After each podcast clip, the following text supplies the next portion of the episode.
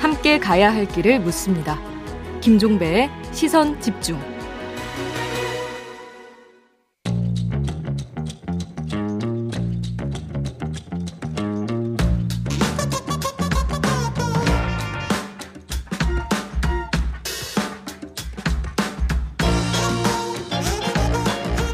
네, 매주 목요일에는 입센조 더불어민주당 조홍천 의원과 함께 하는데요.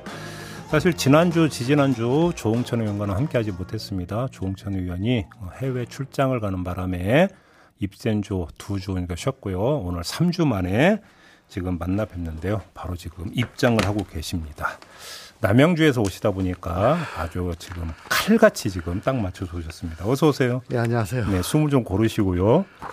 지금 폭우가 쏟아진 어떻게 오시는지 좀 어떠셨어요? 길 엄청 막힙니다. 그렇죠. 어, 지금 교통 상황도 사실 좀 궁금하긴 한데 지금도 지금 폭우 내리고 있습니까 밖에? 네. 아, 게릴라성으로 네. 막 앞이 안 보이다가 음. 또 조금 가다 보면 네. 또 언제 그랬냐는 듯이 음. 또 이슬비로 바뀌고 또 게릴라로 바뀌고 네. 계속 그렇습니다. 근데 그 의원님은 의원님께서 직접 운전을 하신다면서요? 예. 어, 안전 운전하고 오신 거죠? 네. 오늘은 조금 아무튼 오시느라고 정말 고생 많이 하셨고요. 예. 자, 숨좀 고르시면서 이제 오늘 이야기 좀 시작을 해야 되는 거 아니겠습니까? 네. 자, 전당대회 얘기 좀 중심으로 좀 해야 될 것 같은데 좀 정리가 일단 가닥이 잡혀가는 게 전해철 홍영표 두 의원은 불출마를 선언을 했고요. 네네. 이재명 의원은 아마 이제 출마 카운트다운에 들어간 거 아니냐 이런 분석이 좀 지배적인 것 같고 네. 그러면서 이제 97그룹이 이제 서서히 몸을 풀고 있는 이런 양상이 좀 보여주고 있는데 네. 이런 전개 양상 지금 판을 좀 어떻게 판이 어떻게 돌아가고 있는지 한마디로 좀 그러니까 정리를 주신다면 어떻게 정리해 주시겠습니까? 한마디로 이재명 의원에 대해서 어, 지금 당신이 나설 때가 아니다. 음. 뭐 그런 어, 압박 같은 게 여전히 강력하게 아직도 예, 그럼요. 그러면 한번 이렇게 여쭤볼게요. 이재명 의원의 불출마 여지가 아직도 있다고 생각하십니까? 제가 이 질문을 드리는 이유가 조금 전에 이제 하면서 이재명 의원 쪽에서는 몸 풀고 있는 것 같다라고 이제 그 전에 드렸기 때문에 드리는 질문이거든요. 어, 그럼에도 불구하고 음. 뭐 강행할 것 아니냐라고 보는 것이 뭐 그렇죠. 예, 대체적인 중로입니다. 그럼에도 불구하고 출마는 할 거다. 예. 그러면 구도가 어떻게 짜여질 거라고 보세요? 전당대회 구도가? 그럼 97대 이재명 이렇게 봐야 되는 겁니까? 어떻게 봐야 되는 겁니까? 뭐 그렇게 일단은 보여지는데 음. 김민석 의원과 서른 의원 예. 정도가 아, 서른 의원 뭐 그러니까 언급을 했는데 그러니까 나오기를 결심을 했다고 합니까? 근데 조금 애매해요. 뭐 음. 또 아직도 이재명 의원에게 당신이 안 나오면 나도 안 나오겠다 이렇게 조건을 달고 있긴 하죠. 예. 어? 근데- 김민석 의원은 이제 뭐 출마를 선언을 한 거고요. 예, 예. 음. 뭐 돌아온 신상 뭐 이렇게 하면서 했는데 예. 그래도 뭐좀 단순화 시켜 보면은 이재명 대 97 음흠. 뭐 그런 구도로 보여줄 수가 있겠죠. 근데 지금 거명되는 97 주자는 지금 4 명이지 않습니까? 네. 4명이 아까 그 따로 이렇게 나온다고 한다면 97의 파워라고 하는 것은 뭐 4분의 1로 분산되는 거잖아요. 나중에 가서 97 그룹에서 뭐 단일화나 이런 것도 모색할 거라고 전망을 하세요. 들어보세요. 지금 그 97이 뭐, 어, 어떤 연합 작전으로 이렇게 하는 게 아니고요. 음, 네. 어, 그렇습니다. 뭐, 대권은 뭐 더더욱이도 그렇지만 당권만 하더라도 음. 당권만 하더라도 내가 해야 되겠다라고 기치를 그냥 혼자 내걸어서 되는 건 아니라고 저는 봅니다. 음. 어, 어느 정도 어, 뜻이 있는 사람들이 요번에 당신 한번 해보지 그래. 라고 한번 추대하는 이런 게 있어야 자연스럽게 이게 모아지거든요. 어, 왜 이렇게 구칠들이 뜸을 들이냐, 늦냐, 음. 라는 말씀들이 언론에서 참 많은데, 네.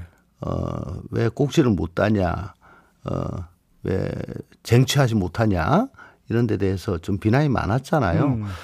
근데 사실은 음 본인들은 아마 생각이 굉장히 많았을 겁니다. 그렇지만 내가 하겠다라고 나섰을 때 단기 필마일 경우에는 참 그 그게 그냥 자기 혼자만의 목소리로 끝날 가능성이 높아요.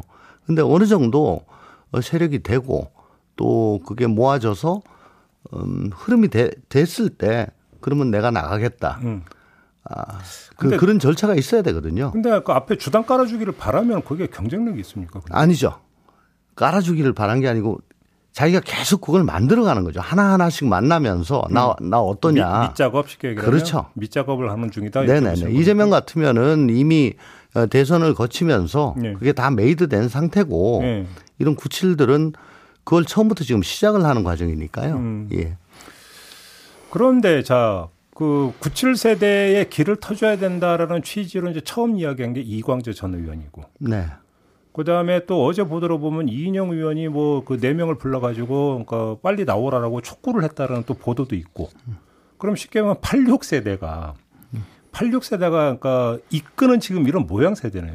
모양새인데 이 모양새가 97세대의 어떤 세대 교체론과는 뭔가 부합되지 않는 모양새 아니에요? 그건 실질하고 좀 부합되지 않는 게 음. 어, 사실 작년 전당대회 예. 작, 작년 전당대회 때도 97 그룹 쪽에 어, 출마 움직임이 있었습니다. 네. 그때 저도 조금 관여를 했었고요. 아, 그렇습니까? 예. 음. 근데 그때만 하더라도 어 그 나왔던 분 그때는 세 분이 나왔죠. 송영길, 홍영표, 우원식 이렇게 세 분 나왔는데 네, 네, 맞아요. 그분들 중에 그 한 분과의 관계 음. 때문에 아 그걸 그때만 하더라도 그 관계를 극복하지 못해 가지고 마지막에 그걸 저 드랍을 저 포기를 했던 그런 경우가 있는데 뭐 이광재나 혹은 이인영 이런 분들이 무슨 뭐 매니저도 아니고 커미셔너도 아니고 뭐 나와라 말아라 할 그런 입장은 아니죠. 언론에서 좀 그건 과대 과장하거나 과장 왜곡하고 있다고 왜곡하고 있는 거죠. 아, 그렇게 보세요? 예, 예. 아, 이거, 이거 그렇게 보는 게 아니고, 음. 그건 사실입니다. 그러니까 다시 말해서 그러니까 이광재 의원이나 이전 의원이나 이인영 의원의 움직임 이전에 97세대 스스로의 움직임이 먼저 있었다. 이미 이 취지인 거죠. 그렇습니다. 지금 의원님의 예, 말씀은. 예, 예, 예. 그럼에도 불구하고 움직임의 양상인데 좀 비교가 어떤지는 모르겠습니다만 예를 들어서 이준석 대표 같은 말 그대로 단기 필마로 그냥 그러니까 나와서 일단은 그 대표직까지 거머졌던 경우는 이렇게 좀 뭔가 쫙 치고 나가는 이런 모습은 없는 거 아닙니까? 97의 경우에 어떻게 보세요? 흐름이란 게, 그때는 밀물이고요. 저희는 썰물입니다. 아 그 차이가 있습니까? 네. 어 그래요. 썰물에서 음. 노져가지고 밖으로 나간다는 게 그렇게 쉬운 건 아니지 않습니까? 그래요. 그럼 작년에는 작년 대표 작년 썰물입니다. 때, 작년에도 제 페이스북 보십시오. 작년은 어마어마한 썰물이다. 네. 알겠습니다. 엊그저께 그 윤호중 박지원 그 두 공동위원장 체제의 비대위 뒤풀이가 있었다면서요. 의원님도 그 자리에 계셨습니까? 저는 대구에서 영남일보 CEO 과정에 특강이 있어가지고 못 갔습니다. 꼭 중요한 자리에 또 빠지셔. 아니, 그거 뭐몇 달 전부터 약속이 돼 있었던 건데, 네. 그날이 종강날이었어요. 네. 예. 왜- 이게 왜 그러냐면 박지원 전 비대위원장 있잖아요. 네네. 박지원 전 비대위원장이 지금 어떻게 움직일지 전당대회에 나오는지 이것도 관심사에서 혹시 좀 그때 참석해서 들으신 얘기가 있나 싶어서 저는 못 들었어요. 꺼냈는데. 저는 못 들었는데, 네. 다만 이제 박- 박지원 위원장이 어저께 전화가 왔었어요. 뭐, 오. 뭐, 뭐 저, 뭐, 못뵐 줄 알았는데 못 뵈가지고 아쉽다고. 어, 인사차. 예, 예, 예. 뭐라고 그래서, 하던 거요? 그래서, 아, 뭐, 좀, 뵀음, 저, 뭐야, 뭐, 무슨 특정한 용건이 있어가지고 그런 게 아니고, 네. 뭐, 인간적으로, 뭐, 그동안에 못 뵈서 참 뵙고 싶었다. 그런 취지였어요. 음. 예. 뭐 그런 가벼운 얘기였고, 음. 뭐 전당대회를 전제로 한 그런 얘기는 한마디도 없었습니다. 근데 그 의원님께서 보시기에 어떻게 나올 것 같습니까? 아니 뭐 모르겠습니다. 저, 저 개인적으로 굳이 얘기를 하라면 음. 최고위원은 모르겠지만 대표로는 아직은 좀 이르다. 야, 그 왜요? 공, 공동 비대위원장까지 했는데. 아까도 말씀드렸지만 음. 대표 같으면은 주위에서 좀 모여줘야 됩니다. 어차피 이제 새가 좀 있어야 된다. 좀 이렇게 아니 내가 하고 싶다고 손든 손든다고 되는 게 아니죠. 어, 물론, 물론 그렇긴 예. 하죠. 예. 어차피 경선을 거쳐야 되는 거니까. 아니 좀 추대가 되는 그런 느낌이 좀 있어야 되는 거죠. 그러면 그 말씀을 좀 제가 이제 그 과장 그 왜곡해서 해석하는지 모르겠지만 그러면 당 안에서는 박지원 위원장을 그 좋아하는 사람이 그렇게 많지 않다라는 뜻으로 하신 말씀으로 이해도 되는 겁니까? 그게 아니고 접촉면, 음. 공유하는 기억, 음. 경험 같은 게 비대위라는 좁은 네. 공간밖에 없었던 거죠. 그냥 한번 단순하게 좀 그 질문 드려보겠는데요. 이재명 의원이 출마하는 것을 기정사실로 전제하고 한번 좀 질문을 드려보겠는데 네. 여기서 의외의 결과가 나올 수도 있다고 그런 여지가 있다고 보세요. 어떻게 보세요? 저는 흐름만 음, 바뀌면 음, 바람만 생기면 바람. 예 음. 얼마든지 이기는 민주당으로 가자 새로운 민주당으로 가자 그러면 그 바람을 일으키는 가장 중요한 저거는 뭘까요? 그게 물론 당연히 뭐 혁신이다, 변화다 이런 어떤 추상어는 나올 수 있겠지만 그거를 어떻게 그러면 체감하고 확실하게 이제 각인시켜 주느냐라는 것이 이제 그 어떤 캠페인이 될 텐데 그 뭐가 돼야 된다고 생각하세요? 그러면? 지난 5년간의 민주당에 음. 대해서 어 과연 우리가 국민들께 제대로 봉사를 했냐, 봉부를 했냐에 음. 대해서 철저히 어, 반출을 하고 네. 거기에 대해서 근본적인 어, 어, 새로운 어, 개혁이 있어야 된다. 그러려면은 세순 세부대에 어, 완전히 새로운 사람이 나와야 된다. 근데 아까 이제 밀물 쌀물을 비교니까 그 필요했으니까 그럼 다시 밀물을 만들기 위해서는 당 상황이 정리되는 것도 필요하지만 지금 국민들이 가장 그 힘들어하고 관심 두고 있는 거에 얼마나 부응해서 같이 움직이느냐 이것도 되게 중요한 거잖아요. 그렇습니다. 정당으로서. 네. 지금 먹고 사는 문제가 지금 뭐 초미의 관심사로 떠오르는데 민주당의 대응력이 너무 약하고 존재감이 없는 거 아니냐는 지적이 있는데 동의하세요? 일단? 아, 당연하죠. 예. 어떻게 해야 된다고 생각하세요? 어쨌든 저희가 170석에 육박하는 음. 뭐 사실상 입법 권력을 쥐고 있습니다. 뭐 지지율만 보면 그것도 회수 당했다고 볼 수도 있는데 네. 어쨌든 의석은 그렇게 갖고 있죠. 음. 그러면 충분히 뭐 지금 그 원구성이 제대로 안 돼가지고 작동은 안 한다고 할지라도 음. 얼마든지 원구성을 제외한 나머지 뭐 법안 발의라든가 뭐 할 수 있는 것들은 여러 가지로 많습니다. 그리고 예, 예.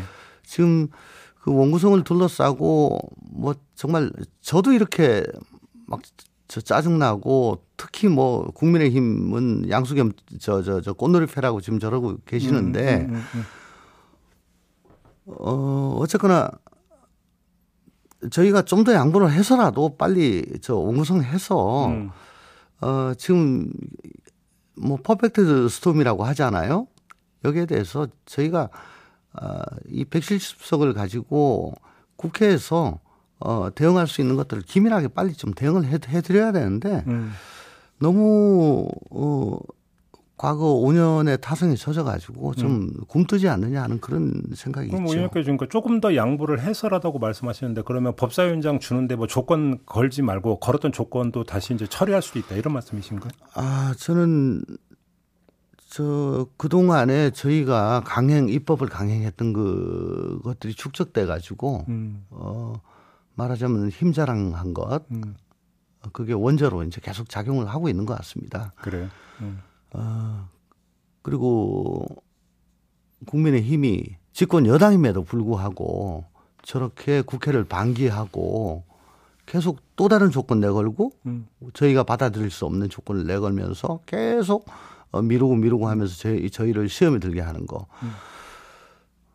저게 일종의 함정이라고 봅니다. 함정. 함정. 음, 어, 도저히 못 참고 또 강행하게 만드는 함정. 음, 음, 근데 또 강행을 하게 되면 저것들 또, 또 저런다. 네. 예, 또 저런다. 음. 아, 그러면 저희는, 어, 결국은 그 오명에서 벗어나지 못하는 거죠. 그러니까 이른바 공용 야당의 비애입니까? 예. 다수당, 다수당인 야당의 예, 운명 한계 비애입니다. 그래요. 예. 그러니까 솔로몬의 재판이라고 있잖아요. 음, 애를 나누, 나누자. 그건 여당이 나누자 그러면 안 되죠. 음, 야당이 나누자 그래요. 근데 지금 여당이 나누자 그래요. 네. 근데 지금 저희가 다수당인 관계로 음, 당신이 가져라. 음, 그럼 국민은, 국민들께서는 알아주실 것이다. 음. 그런 지혜가 필요한 거 아닌가 싶은 생각이 듭니다. 알겠습니다. 시간이 다 돼서 마지막으로 짧게 요거하는 이제 검사 출신이니까 지금 검찰 인사 계속 났잖아요. 이번에 중간 간부급 인사까지 하는데 어떻게 평가하세요? 이 흐름은? 아니, 뭐, 완결판입니다. 그러니까. 완전히 뭐 처음부터 끝까지, 음. 예. 뭐 윤석열 대통령, 한동훈 장관의 뜻대로 음. 예, 수사가 아, 그, 이루어질 수 있도록 한 완결판 인사. 그러면 이제 이제 이제 그 인사 끝나고 이제 수사가 시작이 되는 겁니까? 뭐 그렇게 안 하려면 인사를 왜 이렇게 했겠습니까? 그렇겠다. 그리고 한 말씀 드리고 싶다면 음. 검찰총장 자리는 없어도 되겠다. 그러니까. 근데 또 인물난이라는 얘기도 나오는데요. 글쎄요. 아니 근데 뭐 그때마다 뭐 차장이 대행을 했다고 음. 총장 대신에 음. 법적인 뭐 문제는 없다고 그러는데 그러니까 차장이 계속 대행하면 되겠네. 총장 그뭐 장관급으로 둬가지고 비싼 월급 주고 음. 그 굳이 그, 그 그렇게 둘 필요가 왜 있냐. 차, 예. 총장 없애라라고 예. 저는 제의를 제의를 드리고 싶습니다. 알겠습니다. 마무리할게요, 의원님 고맙습니다. 네, 네 감사합니다. 민당의 조홍천 의원과 함께했습니다.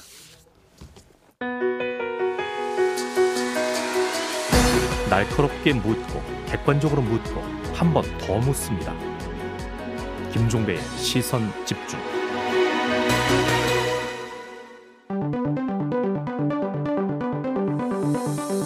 놓쳐선 안 되는 뉴스 빠짐없이 전해드리겠습니다. 여기도 이슈. 네, 나경철 뉴스캐스터와 함께합니다. 어서 오세요. 네, 안녕하십니까. 자, 첫 번째 이슈는요. 네. 사실 뭐 정말 아니길 바랐는데 아, 전남 완도에서 실종된 조윤아 양 가족의 차량이 바닷속에서 발견이 됐고 어제 인양이 됐습니다. 네, 네. 아, 그 안에서 발견된 시신 세구는 지문 대조 결과 윤아 양과 그 부모였던 것으로 최종 확인이 됐습니다. 네. 아마 많은 분들이 무사히 살아오길 바라는 마음을 가지셨을 텐데요. 결국 이렇게 비극적인 소식이 들리게 돼서 저도 개인적으로 참 마음이 좋지 않습니다. 음. 아, 경찰은 국과수의 차량 감정을 의뢰해서 고장이나 사고 여부도 조사할 예정입니다만 현재까지는 생활고 때문에 아, 조양의 부모들이 극단적인 선택을 한 것이라는 추정이 지배적입니다. 네. 아, 경찰은 조양 부모의 금융거래 내역을 분석하면서 사망 경위를 밝히는 작업을 진행 중인데요. 일단 조양의 부모가 지난달 포털 사이트에서 루나 코인을 여러 차례 검색했던 기록이 나왔고요. 음. 또 극단적인 선택을 추정할 수 있는 수면제, 또 만조 시간을 알 수 있는 물대표 등도 검색을 한 것으로 나왔습니다. 네. 어, 최근 루나 코인이 99% 폭락했던 사태가 있었던 그 시기가 어, 부모가 조양 학교에 체험 체험 학습을 가겠다라고 음. 알린 시기와 맞물린다고 하고요. 네. 어, 실제로 그 조양 아버지와 같은 상가에서 근무했던 사람들이 언론을 통해서 가상화폐에 투자해 서 돈을 잃은 것으로 안다. 또 음. 컴퓨터 모니터에 가상화폐 관련 차트를 띄워놓고 수시로 확인하는 모습을 본 적이 있다. 이런 진술들을 하기도 했습니다. 음. 그래서 이제 코인 투자 실패 때문이 아니겠냐 이런 얘기가 나오고 있는 건데요. 물론 이게 자세한 건 더 조사가 이루어져야 확인이 되겠지만 저도 뭐 개인적으로 아이를 키우는 입장에서 이렇게 아이까지 온 가족이 투자 투자 실패에 대한 책임을 함께 그러니까. 져야 했을까 하는 안타까운 마음이 정말 크거든요. 지금 뭐 대체적인 추정이 이렇다는 건 저도 뭐 뉴스를 통해서 접하긴 했습니다만, 네. 근데 또 이제 발견된 차량에서 보니까 변속기와 상태가 피, 그러니까 주차 상태로 있었다고 네. 좀 하더라고요. 예. 그래서 이게 좀 좀더 그 조사가 필요한 거 아니냐 이런 네. 이야기가 나오니까 너무 이제 단정까지는 좀 가지는 좀 말았으면 좋겠다 이런 생각 좀 들고 네. 아무튼 근데 지금 나오고 있는 추정대로라면 참 계속 그러니까 그 아른거리는 건 윤하양 아니겠습니까? 맞습니다. 윤하양이 무슨 죄가 있는 거예요? 네. 그렇죠. 그 CCTV 공개된 게 음. 엄마 등에 엎혀서 나오는 장면이 공개됐는데 네. 자꾸 그 장면이 좀 떠오르더라고요. 네. 그러니까요. 네. 알겠습니다. 자, 두 번째 이슈로 넘어가죠. 네, 저희 그 여기도 이슈에서 한동훈 장관의 딸의 국제대회 논문 표절과 관련해서 이야기를 나눈 적이 또 있었는데요. 네. 한 장관의 딸이 지난해 IEEE 국제 전기전자 기술자 협회가 주최한 국제 학술 대회에 의료 분야에 machine learning을 적용하는 것을 주제로 짧은 논문을 발표를 했는데요. 음. 어, 뉴스타파에서 확인해 본 결과 이 논문이 지난 2018년 11월에 에세이 상거래 해외 웹사이트에 올라간 한 논문의 도입부와 핵심 내용이 거의 동일한 것으로 확인이 됐습니다. 네. 요즘 뭐 대학에서도 학생들 과제 제출할 때 표절 검사 프로그램 거치거든요. 그런다면서요. 네. 네. 이 프로그램을 통해서 조사를 해본 결과 이 두 논문 간의 표절률이 56%로 나온 겁니다. 음흠. 그러니까 이제 절반 이상의 내용이 동일하다라는 음. 결과죠. 네. 조금 더 자세히 살펴봤더니 단어만 살짝 살짝 바꾼 이른바 문장 바꾸기 형태로 표절이 이루어진 것으로 알려졌습니다. 음. 자, 이에 대해서 뉴스타파가 학술 대회를 주최한 이 IEE의 논문 표절과 관련 관련해서 정식으로 조사할 의향이 있느냐 이렇게 물었는데요. 기관에서 조사할 거다 이런 답변을 받았다고 합니다. 네. 어, 조사 결과가 어떻게 나올지에 좀 관심이 집중되고 있고요. 한동훈 장관은 이러한 표절 논란에 대해서 지난 5월에 그 딸의 에세이가 여러 논문과 문화를 참고해서 출처를 표기한 바 있고 또 이 헬스케어와 관련한 에세이의 결론이 참고한 논문과의 결론과는 다르다. 이렇게 답변한 바가 있는데요. 네. 뉴스타파 심층 취재 결과 이 후반부의 내용도 또 다른 논문과 거의 유사한 것으로 확인이 됐습니다. 음. 표절률이 47%였고요. 출처와 인용 표기 없었습니다. 네. 자, 이렇게 논문 표절과 관련해서 한 장관의 딸에 대해서 계속해서 문제 제기가 되고 있는 점, 어, 한 장관이 검사 시절에 조국 전 장관의 딸에 대해서는 집중적으로 수사했던 것과 무관하지 않은 것으로 보이는데요. 네, 예. 이 IEE의 조사 결과에 따라서 한 장관 측이 어떤 입장을 또 밝힐지에 관심이 모아지고 있습니다. 조사 결과 언제쯤 나온 이런 얘기는 아직은 없는 거죠? 네, 네, 그렇습니다. 음, 네. 오래 걸 것 같지는 않은데요. 음. 네, 알겠습니다. 자, 마지막 이슈는요. 네, 뭐 사실 이건 저도 늘그 차에 기름 넣으면서 마음에 품고 있던 의심이었는데요. 네, 의심입니까? 불만입니까? 어, 의심과 불만 두 가지 다입니다. 네. 어, 정부가 유류세 인하를 해서 기름값 낮추겠다 이렇게 하, 겠다고는 하는데 별로 뭐 내려간 게 아니죠 가격. 네, 운전하는 분들은 전혀 체감을 못 하고 있는 음. 게 이게 사실이었거든요. 음. 이런 의심이 숫자로 실제로 좀 증명이 된 것 같습니다. 네. JTBC가 기름 판매 금액을 어, 국제유가 변동폭과 대조를 해서 비교를 해본 결과. 지난해 11월부터 어, 최근 6월 둘째 주까지 유류세 인하에 대한 반영률이 절반에도 못 미치는 것으로 나타났습니다. 음. 아, 쉽게 얘기해서 100원의 세금을 깎아줬다면 소비자 가격은 50원도 채 떨어지지 않았다라는 음. 얘기죠. 네네. 자 그렇다면 이 깎아준 세금이 어디로 간 거냐? 이 유류세 혜택이 정유사에 집중됐다는 지적이 나오고 있습니다. 네. 이 정유업계에서는 석유 제품 가격에서 원가와 부대 비용을 뺀 이른바 정제 마진을 공개하지 않고 있는데요. 유류세 인하 이후에 실질적으로 이 마진이 크게 늘었을 거란 분석도 나오고 있습니다. 음. 아, 실제로 국내 정유 4사 올해 1분기에만 역대 최고 수준인 4조 2천억 원의 영업이익을 기록했다고 하는데요.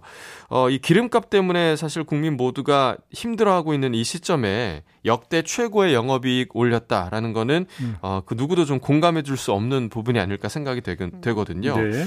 정부가 국민의 고통을 경감한다면서 이제 오늘 7월부터 유류세 인하폭을 37%까지 늘렸는데요. 음. 이게 정말 실효성이 있으려면 유류세 인하를 투명하게 좀 반영할 수 있는 제도적인 개선도 뒷받침돼야 할 것 같습니다. 8892님이 어제 저도 이 뉴스 봤는데 전기차 충전 요금도 오른다는 네, 소식이 있었잖아요. 맞습니다. 원래 이제 그 이 동결이 대통령 공약이었는데 그랬었죠. 오른다고 한다 뭐 이런 뉴스가 어제 나왔던 걸로 아는데 곳곳에서 지금 오르는 것만 있고 내리는 건 안 내리거나 찔끔이고 그러니까 당연히 의심과 불만을 가질 수밖에 없는 거 아니겠습니까? 네.